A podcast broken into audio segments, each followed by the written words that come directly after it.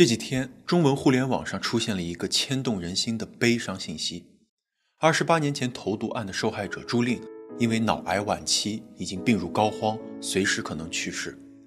而前不久，他在病床上度过了自己50岁的生日。这对他自己来说可能并不是件坏事吧，因为自从他中毒，朱令就丧失了语言能力，双眼失明，无法直立行走，进食排泄无法自理，智力也倒退回了6、7岁孩子的水平。曾经活泼靓丽的清华才女，被痛苦地封印在一具丑陋残缺的躯壳中，度过了近30年的漫长岁月。只有年迈的父母照顾着她的日常起居。多年来，她一息尚存，却无法看到那个毒害她的凶手伏法正义来临，而且非常有可能那一天永远也不会到来。都说隧道再漫长，尽头总会有光亮。朱令案会因为他的离去而永远尘封吗？朱令1973年11月24日出生在北京，父亲吴承之，母亲朱明星都是高职。他有个姐姐叫吴金，朱令是随了母亲的姓。1992年，19岁的朱令考入清华大学化学系，读物理化学和仪器分析专业。他不仅成绩优秀，多才多艺，是学校民乐队的主力队员，还是北京市游泳2级运动员。这张一家四口的照片，至今人们感慨，多么知性，多么美好的一家人啊！厄运和不公摧毁这样的家庭，尤其令人惋惜。事件发生在上个世纪90年代初期，那个时候啊，中国的互联网还没有普及，加上后来集中讨论这件事情的网站天涯论坛，前些年就退出了历史舞台。我们这一部分的内容呢，主要来源于维基百科，以及结合了网络报道。1994年10月，厄运降临在朱令身上，他突然2次暂时性的双眼失明，在同学和老师的帮助下呢，被送入了北医3院眼科，却没查出眼睛有什么病因。1个月后，他出现了更糟糕的症状，肚子痛、胃痛、吃不下饭，头发也开始大把大把的脱落，几天之内啊，头发就掉光了。可即使这样，他还是坚持在这年的12月9号的文艺晚会上登台，用古琴演奏了一曲《广陵散》。可谁也没想到，这真的成了他人生的绝唱。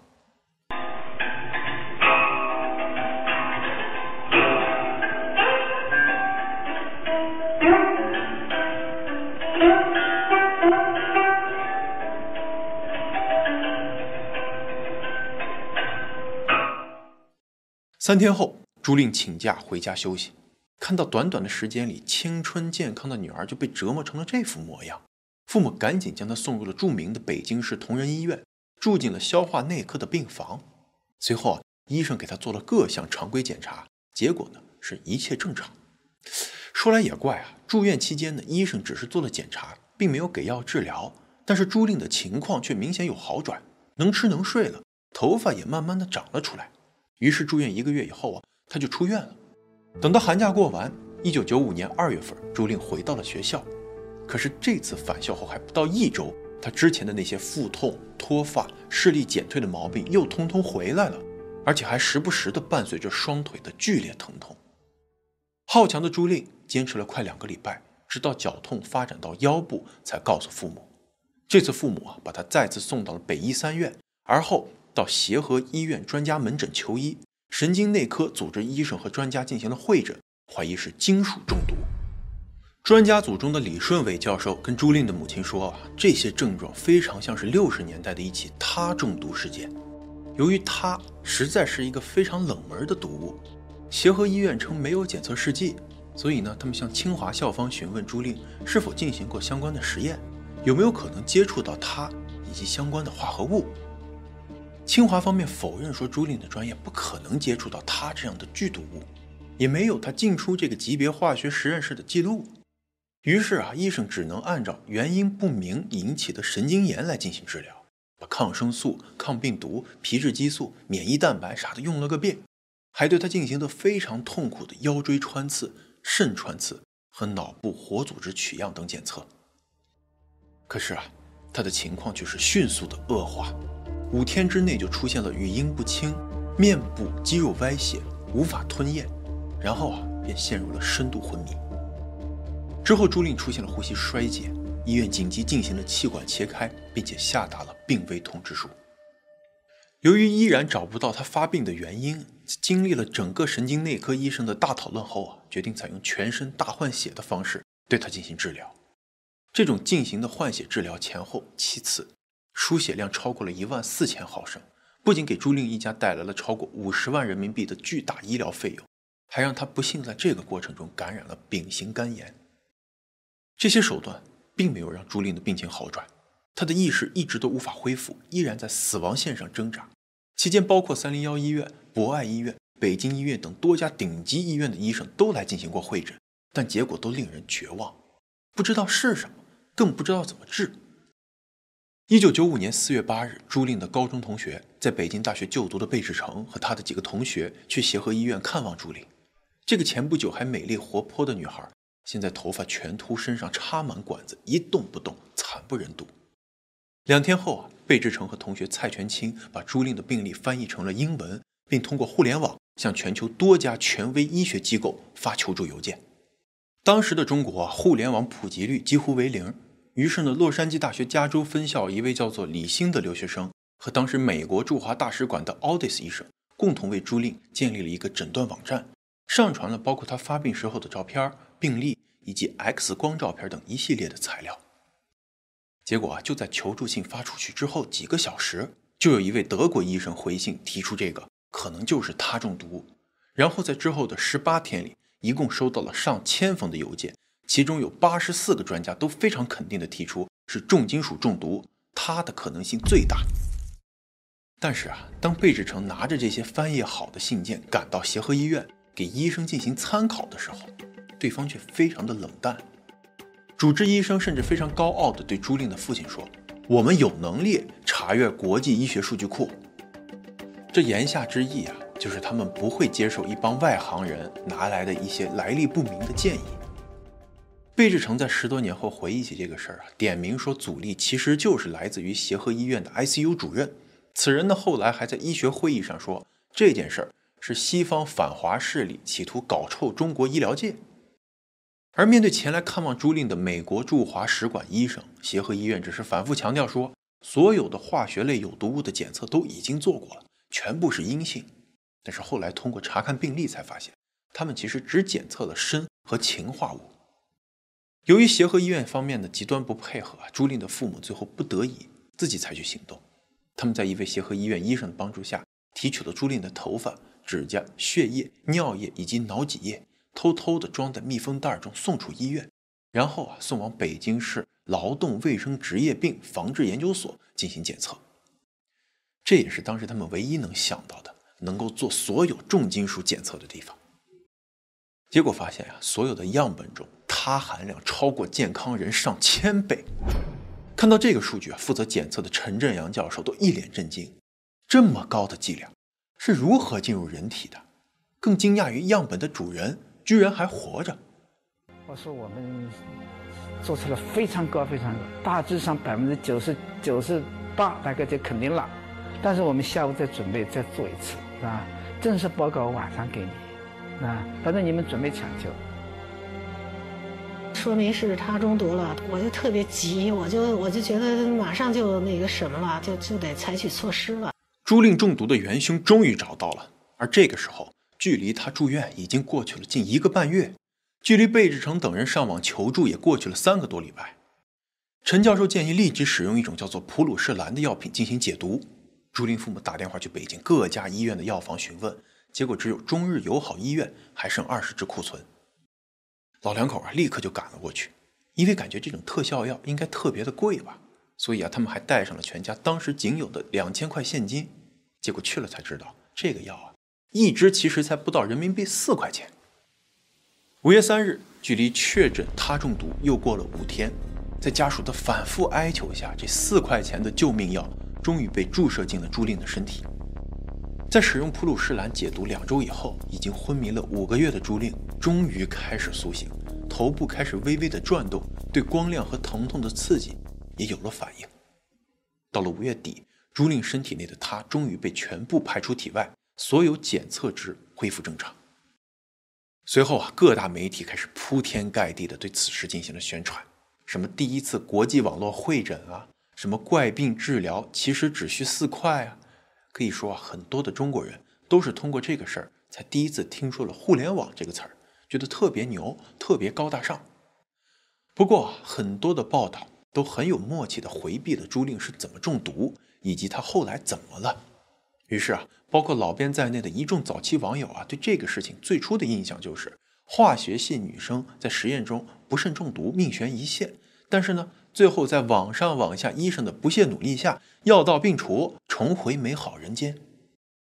直到10年后，互联网逐渐普及，一篇发表在天涯社区上的帖子，才把此事重新拉回了公众视野，并且掀起了轩然大波。那篇引发了巨大关注的帖子名叫《天妒红颜：10年前的清华女生被毒事件》，发帖人名叫 Sky One Line。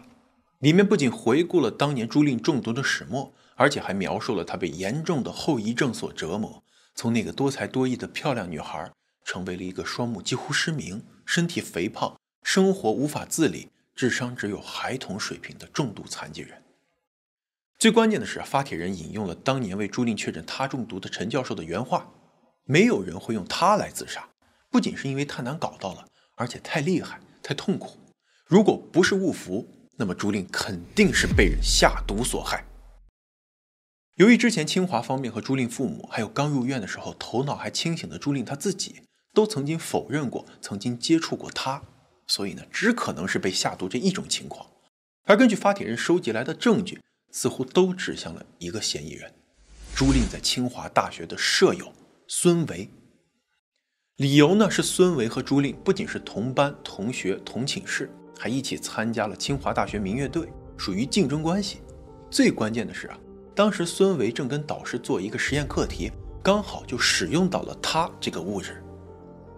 他这种东西啊，因为应用范围小，所以即使是对学化学搞化工的人来说都相当少见。整个清华大学能接触到的人屈指可数，这样指名道姓的点出凶手，自然是一石激起千层浪。在帖子的后面，很快跟了不少当年清华知情人的爆料，后来也被发帖人汇总整理到了主帖里面。总结下来就是，朱令案自始至终，有且只有孙为一个嫌疑人。孙在朱令中毒2年后被警察带走问话，但是后来呢，又给放了出来。孙为毕业的时候，清华没有发给他学位证，也没有提供他出国留学的相关材料，甚至连当时找工作需要的介绍信都没给他开。这些反常的举动，似乎是清华已经知道了，靠中国的法律对孙维的所作所为无能为力，所以才用这种方式对他进行了惩罚。之后呢，孙维也的确被美国、新加坡、英国等国拒发过签证，尤其是美国大使馆啊，还专门要求他出具精神状态的检查报告，似乎都对他防范有加。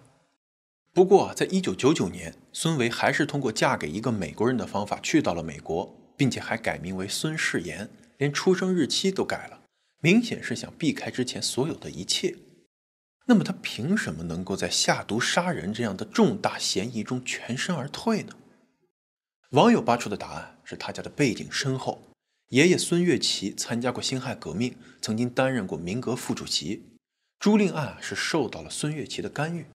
只能说啊，帖子里这种爆料的内容呢，真真假假，很多情节也确实是有演绎的成分。而就当网友们对这些信息的真假争论不休的时候啊，当事人孙维突然下场。2005年12月30日，也就是《天妒红颜》那个帖子发出刚好1个月以后，他也发了一个叫做《孙维的声明》，驳斥朱令他中毒中引发的谣言。里面啊，逐条否认了对他的指控，并且说他跟朱令关系不错。自己当年在民乐队弹的是中阮，属于玩票性质，是众多伴奏中的一个，跟朱令弹的古琴完全是2码事，根本不存在竞争关系，更无所谓嫉妒。孙维说啊，清华化学实验室管理混乱，每天都有很多人进进出出，随时接触巨多的危险品而不做记录，任何人都有可能偷他盐出来下毒啊。为了证明自己所言非虚呢，他还让哥哥在1997年4月上阵实践。在没有学生证的情况下进入了实验楼，拿了一瓶标有骷髅头的有毒试剂带了出来，并且全程录像，结果整个过程中没有任何人前来过问。他强调啊，爷爷孙岳琦在95年年底就去世了，自己被警方调查呢是在97年，不存在求情放孙女这回事儿。警方为了调查他，不仅花了8个小时进行车轮战疲劳审讯，还偷偷的在他家的杯子里装了一个窃听器。用了这么多手段，最后还是一无所获，这才排除了他的嫌疑。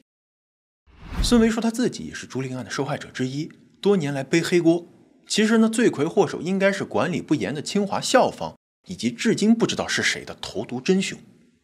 这正主下场啊，又再度掀起了一波讨论的高潮。有站队一罪从无相信孙维的，也有支持继续要给朱令找回公道的，双方是唇枪舌剑，你来我往，意见非常撕裂。而这个时候啊，天妒红颜的作者 Sky One Line 也被人爆出其实是一个85后，朱令中毒的时候呢，只是一个不到10岁的小学生，根本不可能知道那么多的案件内幕。而 Sky One Line 呢，很快承认了这一点，说自己的信息来源一部分是因为同情走访过朱令的父母，从他们那儿听来了很多案情的细节，但更多的是来源于一个叫一毛不拔大师的网友。而这个人啊，其实就是当年用互联网来救朱令的贝志成。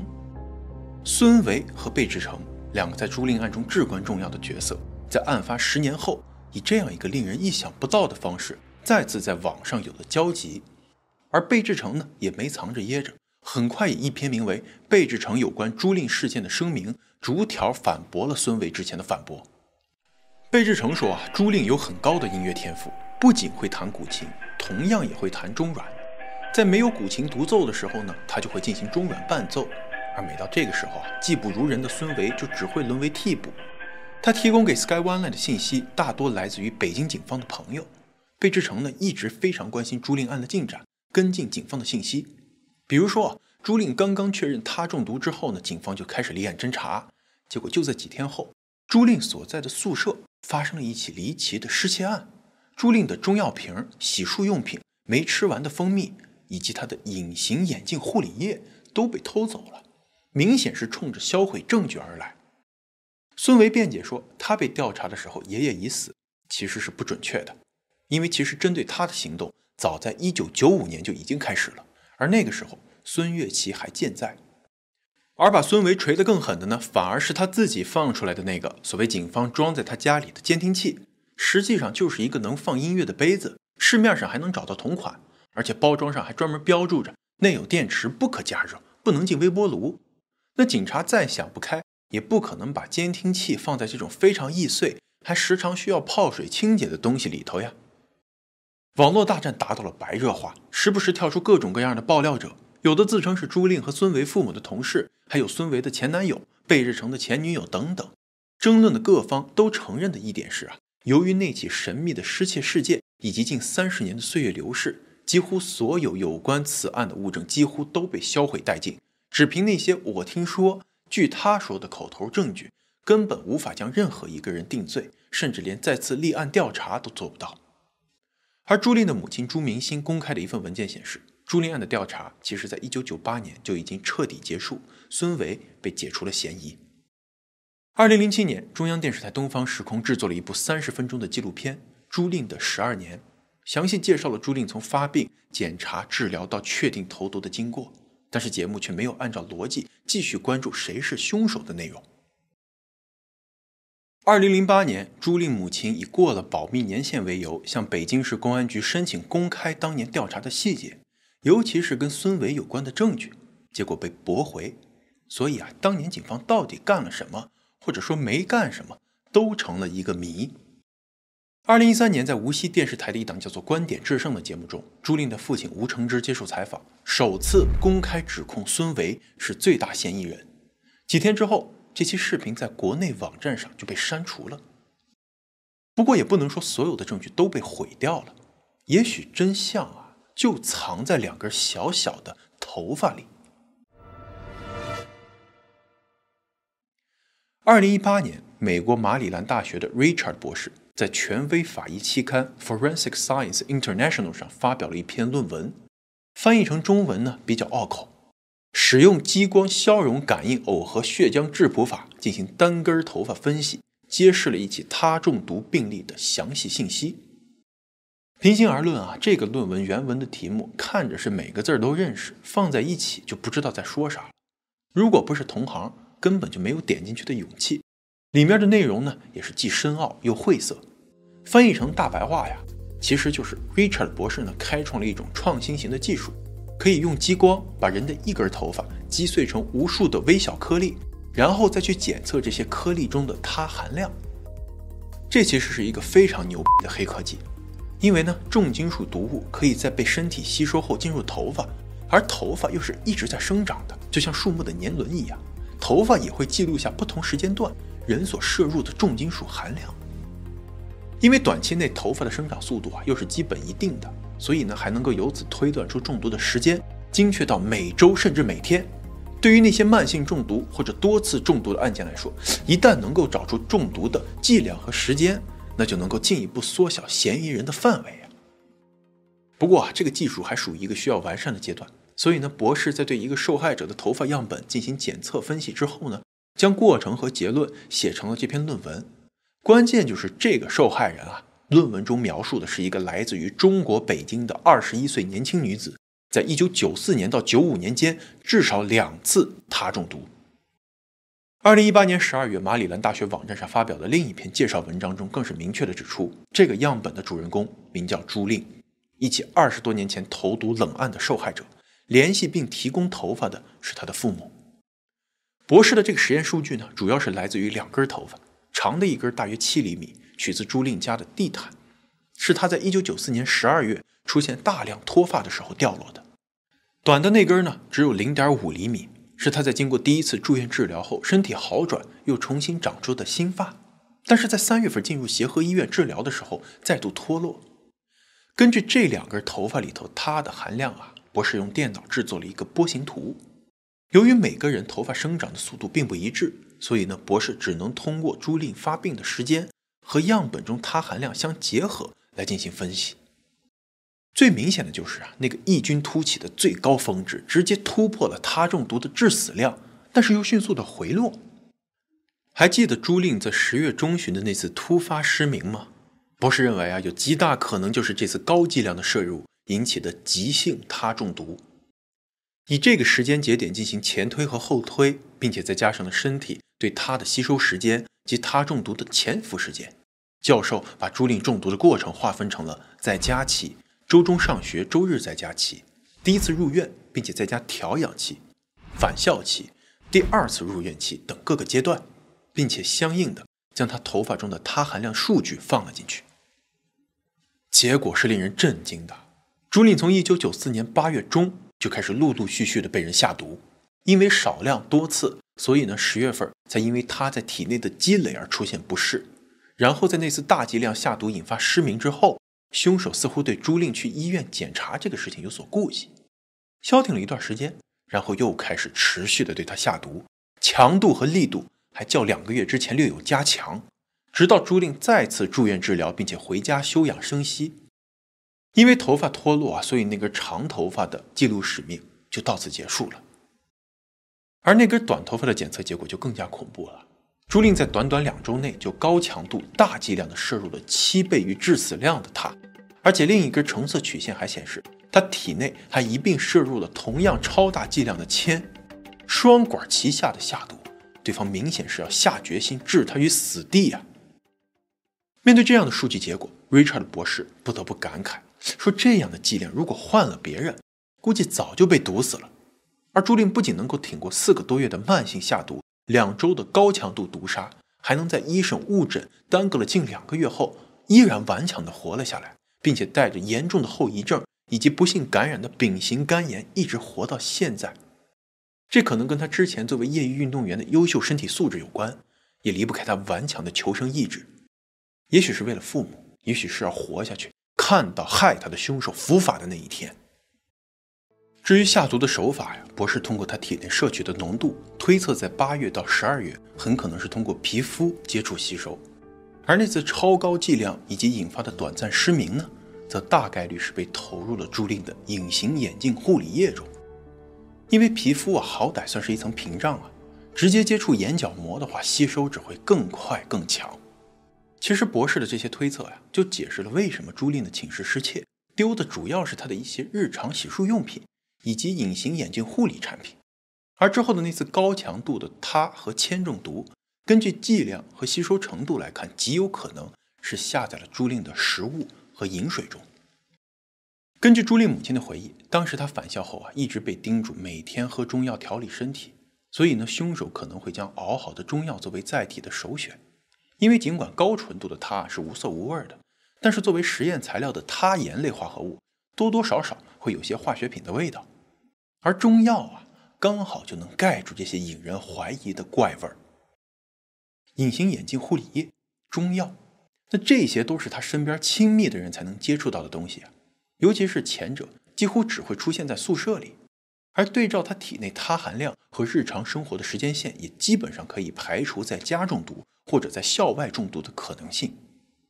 不过有一点让博士觉得有点困惑，那就是根据他做的这个曲线图朱令在第一次入院治疗的时候，体内的铊含量呢依然在升高，直到一段时间之后才慢慢降下来。难道说有人胆大包天到能在医院继续下毒吗？于是博士猜测说，可能是因为这个阶段呢，朱令的身体出现了吸收和代谢问题，所以才会在没有接触毒物的前提下，体内铊毒依然上涨。但是博士可能在这个问题上还是太天真了，他还是低估了人性的丑恶。其实早在博士发表这篇文章的5年前，也就是2013年9月26日，有人在微博上发布了一篇叫做《一封奇怪的来信》贴文，说朱令的父母呢收到了一份来自美国洛杉矶，但实际上是从拉斯维加斯寄出来的信。这个署名为东东的寄信人在信中称，当年是因为朱令每天排练到深夜才回宿舍，严重影响到了他人的休息，长达2年且毫无改变的诚意。同宿舍的人呢都处于一个半崩溃的状态，忍无可忍，只想将他逐出宿舍。于是集体下药，想让他生病留级。至于为什么后来将他毒残，纯属剂量上出现了意外所致。这个信里的内容太过惊悚，发出后立即引起了全国各家媒体的争相转载和报道。当时为朱令一家做代理的李春光律师也证实了这封信的确存在，并且已经交给了北京警方进行调查。但是这个调查后来也就石沉大海，没有了后文。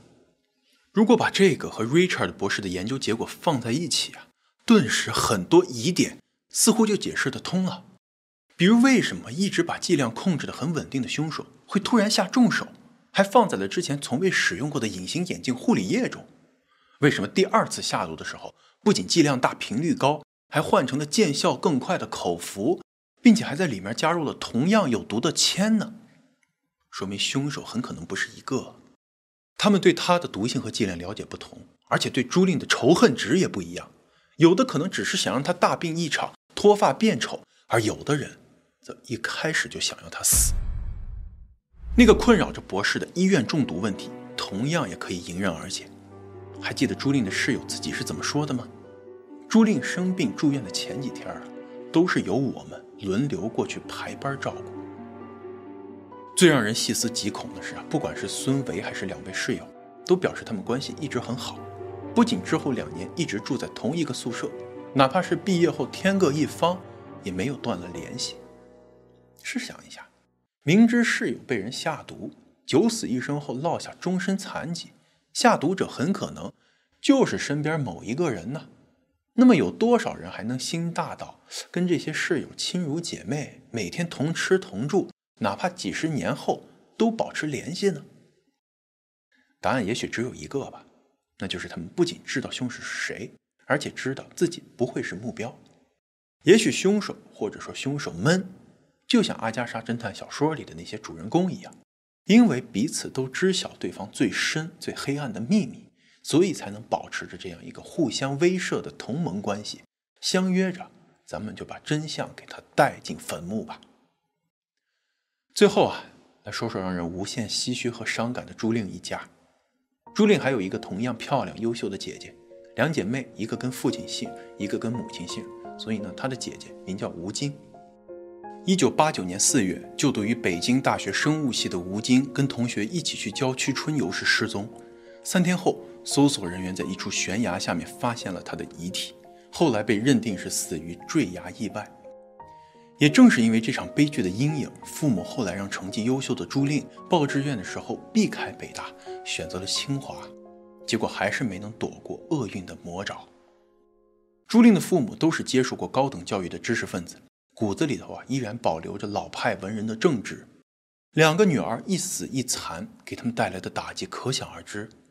但他们没有怨天尤人，没有报复社会，而是一心一意地照顾好朱令，也不放弃为他寻求公道。老两口拒绝了当年清华大学要求捐款的提议，原因是他们觉得这些孩子都是没收入的学生，不应该管他们要钱。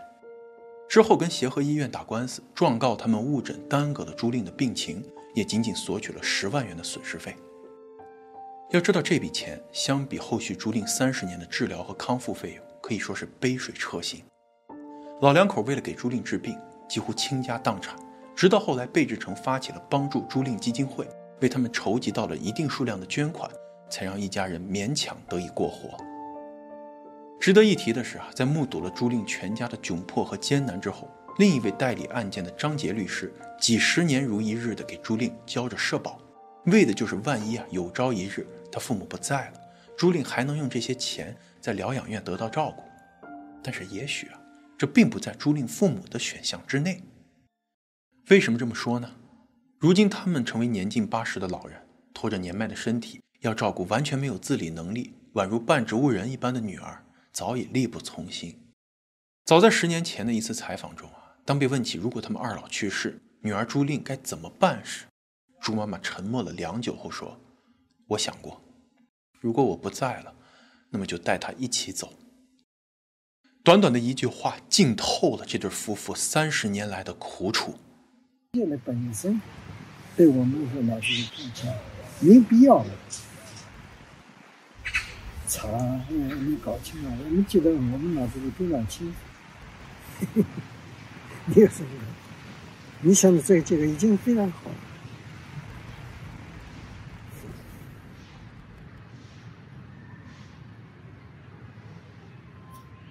你不录音不白好多了吗？清清楚楚。